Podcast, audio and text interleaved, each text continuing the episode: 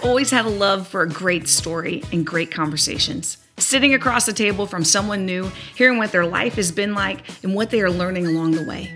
When we take moments to listen, really listen in, we can hear and learn so much from a simple conversation. I'd love for you to join me and listen in on chats I have with normal, everyday people.